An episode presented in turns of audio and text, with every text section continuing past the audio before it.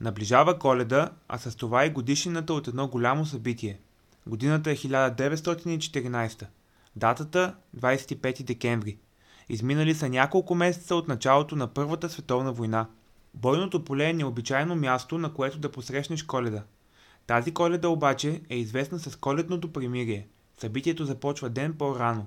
Немските войски поставят на окопите си малки коледни елхи и пеят коледни песни. Англичаните виждат това. Следва необявено примирие от двете армии, което ще продължи 24 часа. Капитан Стокуел, който води отряда на уелските стрелци, пише писма, а вестник Таймс ги публикува. На сутринта чухме песни от към окопите на германците. Те бяха доста далеч. Виждахме ясно войници, които се движиха в ничия земя между позициите. Подчинените ми поискаха да стрелят, а германците викаха към нас. Не, и ние няма да стреляме. Нека днес е ден без огън. Така и става. На коледа всичко изглежда като на филм. Англичани и германци напускат окопите си и заедно отбелязват коледа в ничията земя. На едно място се стичат близо 100 000 войници. Носят подаръци и храна. Всичко, което имат. Вино, тютюн, уиски. Общуват помежду си без да знаят езика на другия. Новината стига до ушите на главнокомандващите и те заповядват войната да бъде подновена. Войниците не се вслушват в заповедите и дори е дадена идеята да се изиграе футболен матч. Англичаните чакат точно това и подготвят всичко.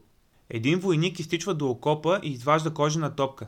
Матчът е необикновен заради мястото и условията. Двата тима са съставени от по 50 души. Всичко е заледено и кално и най-вече усеяно с големи ями. В коледния матч е можел да участва всеки, който пожелае. Всички викат, забавляват се, но най-вече всеки един показва уважение към противника. Матча печелят германците с 3 на 2, а събитието е отразено във вестник Таймс. Вестникът публикува и писмо на майор от английския медицински корпус. Това не беше обичайен матч. По-скоро голяма тълпа гонеше топката. Имаше по около 50 души от всяка страна. Аз също взех участие, защото обичам футбола. Не помня колко дълго продължи матчът, може би около един час.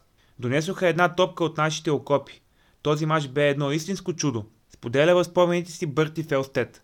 Събитието е вдъхновило множество писатели, защото носи в себе си духа на коледа и доказва твърдението, че около 25 декември се случват чудеса. Войници, чиято единствена цел е била да убият тези от другата страна, загърбват етнически различия и политически идеи, за да отбележат коледния ден и да поиграят футбол. Тези мъже стават като деца, когато виждат топката и забравят целия ужас на войната. Не е ли това идеята на футбола?